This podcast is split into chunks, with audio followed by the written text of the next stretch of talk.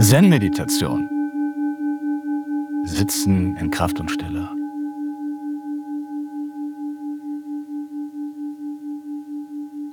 Trennung.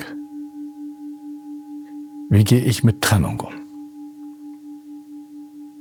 Das ist ein sehr, sehr großes Thema, das sehr häufig unterschätzt wird in seinem Impact, in seiner Wirkung auf uns. Wenn wir zum Beispiel eine Liebesbeziehung nehmen, dann kann man schon sagen, dass Liebeskummer der stärkste psychische Schmerz ist, den der Mensch kennt. Warum ist das so und wie können wir damit umgehen? Und ich meine jetzt nicht nur Trennung in Beziehung, sondern auch vielleicht in Form der Trennung von anderen geliebten Menschen, vielleicht durch den Tod oder indem sich Dinge eben auch wandeln. Es gibt dazu drei Aspekte. Der erste Aspekt ist, es gibt keine Trennung. Alles ist miteinander verbunden. Die Wirklichkeit ist, alles ist eine Einheit. Jetzt kommt der Mensch hinein, Wahrnehmung, Beurteilung, Urteilen, Wählen, Trennen.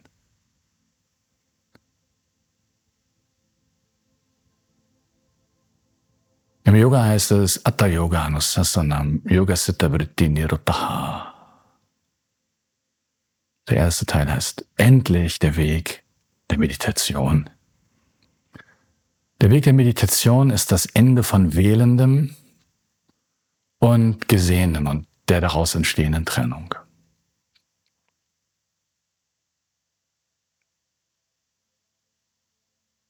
Daraus könnte man doch auch jetzt schließen, dass zum Beispiel eine Zen-Meisterin oder ein Zen-Meister oder ein sehr weit entwickelter spiritueller Lehrer von Trennung unberührt ist. Ist das so? Ist es so, dass ein Meisterin oder Meister sagt, die Person ist jetzt gestorben, es bedeutet mir nichts. Meine Lebenspartnerin oder mein Lebenspartner sind gegangen, das ist völlig egal. Ich kann euch sagen, für mich nicht. Und zugleich doch etwas. Zugleich auch gibt es da einen Unterschied. Deshalb ist es wichtig, dass wir uns die anderen beiden Gründe mal anschauen, die in dem Thema Trennung mitwirken. Der zweite Aspekt ist die Liebe. Platon hat gesagt, die Menschen sind getrennt und die suchen sich zueinander, ja. Und das nennt man das Eros. Es ist zwei Menschen, die spüren endlich die Unvollständigkeit, sich begegnen und hier in eine Einheit gehen.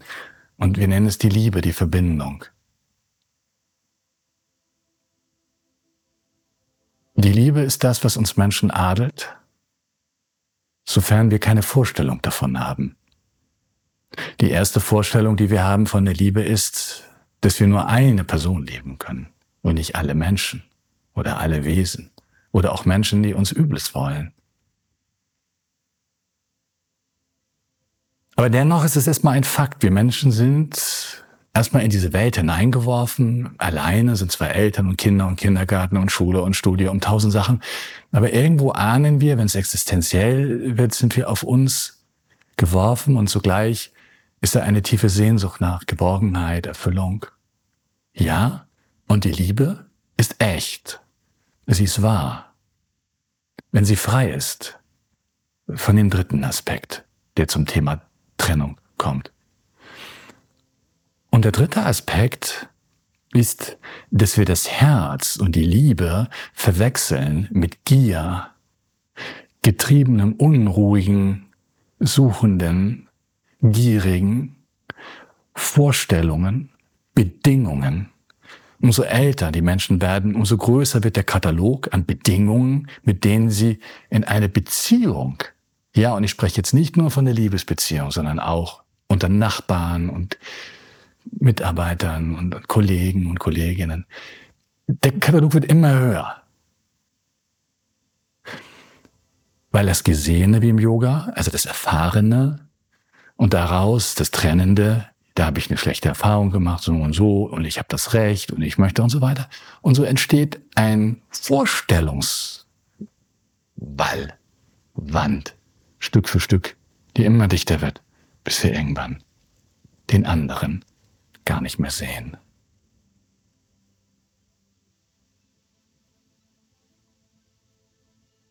Der erste Aspekt ist eine unendliche Freiheit.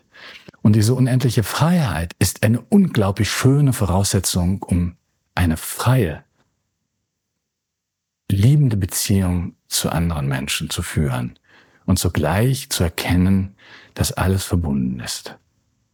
Und so gibt es viele Weise, die sich entschließen, in Einsamkeit, in Alleinheit zu leben.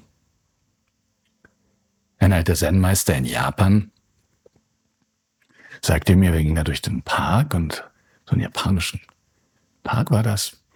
Alles blühte und er sagte, unter Menschen bin ich wie alleine und alleine bin ich wie unter Menschen. Die Verbindung ist immer da. Aber dennoch ist es so, und ich glaube, das kann jeder von sich behaupten und ich kann es nur bezeugen, dass wenn ein wirklich besonderer Mensch in unserem Leben geht, durch Tod oder indem er für ihn der Weg woanders weitergeht oder für einen selber woanders weitergeht, dass erstmal ein unendlicher Schmerz da ist.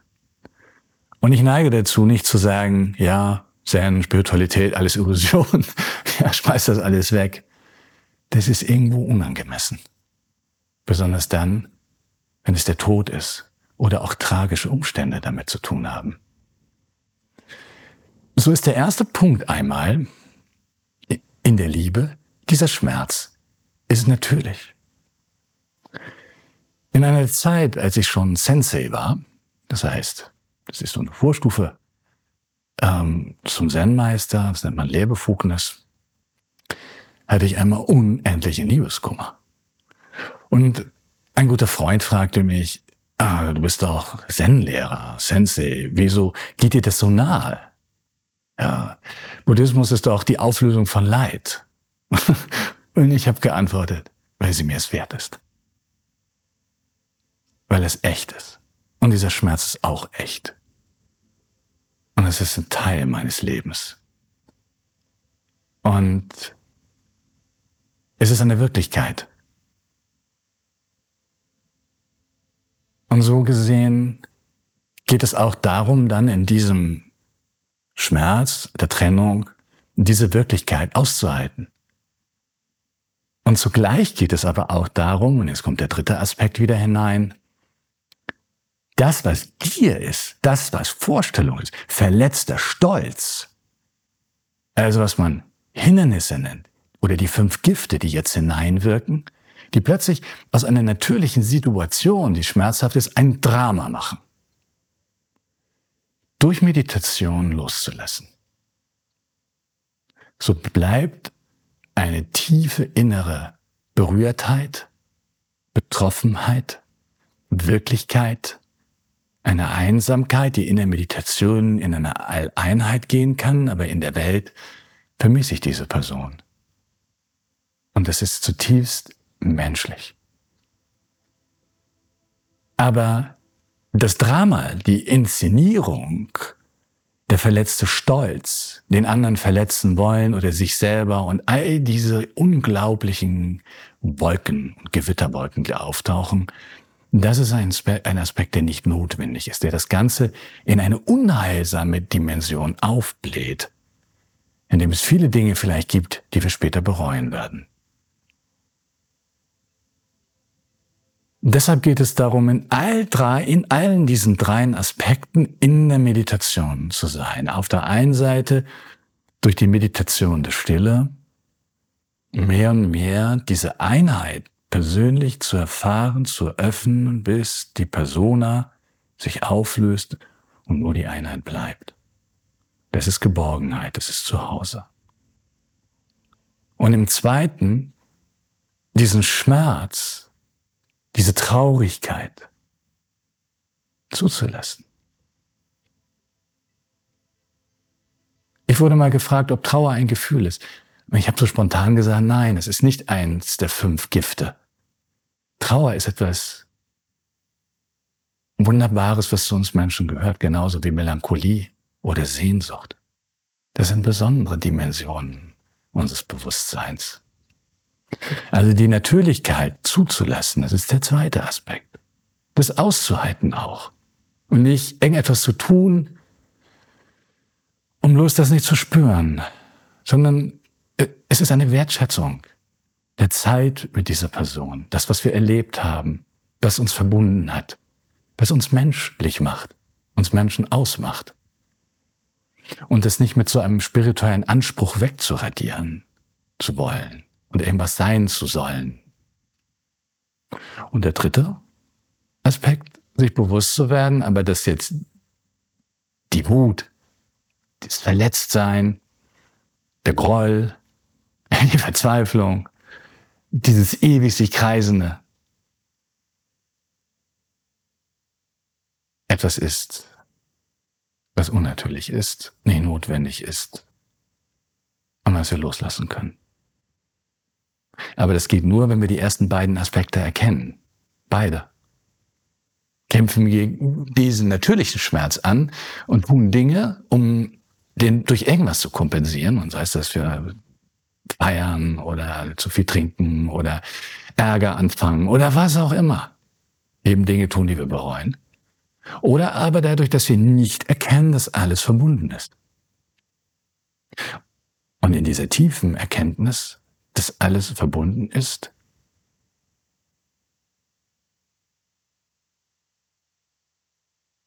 erkennen, dass auch nie jemand gegangen ist.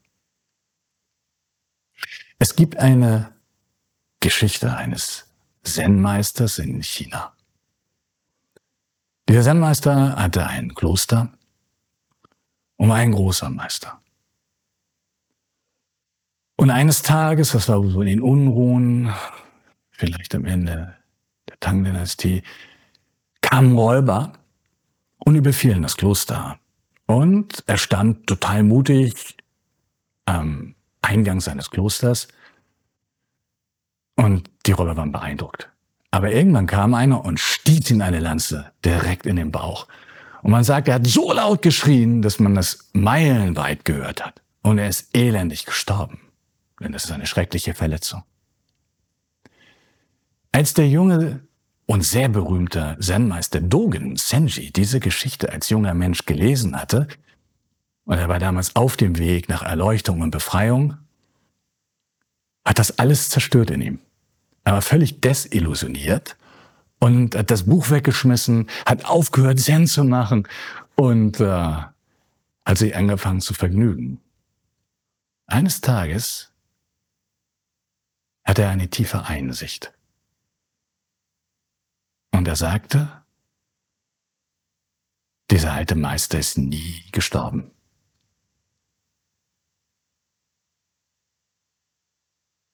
Dogen wurde zu den ganz großen Begründern des japanischen Zen. Wenn wir diese drei Aspekte berücksichtigen, dann ist Trennung ein Weg, der uns weiterbringt, der uns tiefer und weiter werden lässt. Die Kunst ist natürlich manchmal zu unterscheiden, was ist das Natürliche und was ist das, was unser Ego dazu tut, aus Vorstellungen, Ansprüchen und Bildern. Ich glaube, man kann sagen, dass wenn ein wirklich besonderer Mensch gegangen ist, aus welchem Grund auch immer, vielleicht ist er einfach nur woanders hingegangen, dann ist es ganz natürlich, wenn drei, vier Wochen das Leben ein wenig Kopf steht. Aber wenn es länger wird, dann können wir vielleicht daraus schließen, dass in uns etwas wirkt, und Schmerz verursacht, was vielleicht mit dieser Person überhaupt nichts zu tun hat. Und dann ist es gut, sich damit zu beschäftigen und auseinanderzusetzen und dieses zu heilen.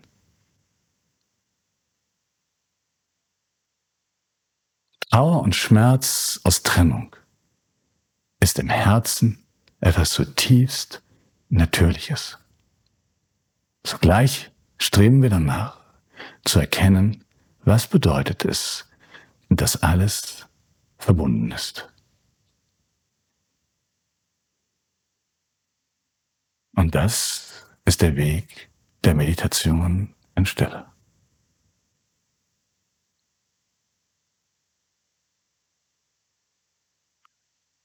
Wenn wir in so einer Situation sind, kann es sein, dass wir feststellen, dass wir überhaupt nicht meditieren können.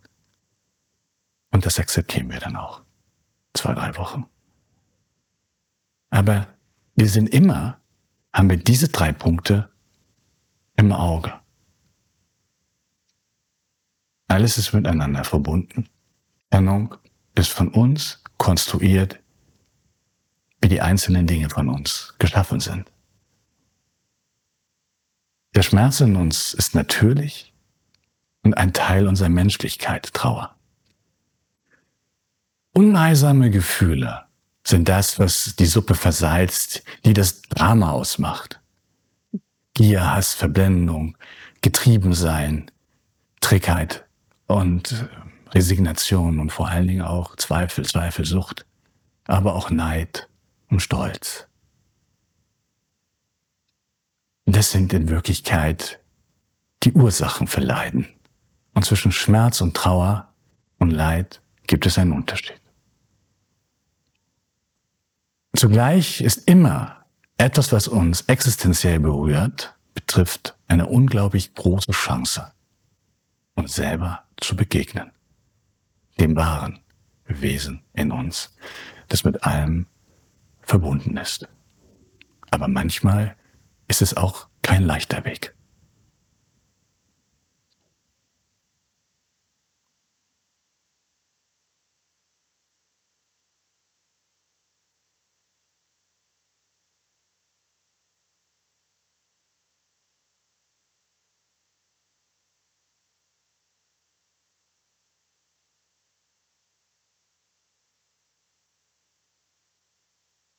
Heißt es im Yoga. Du bist das alles.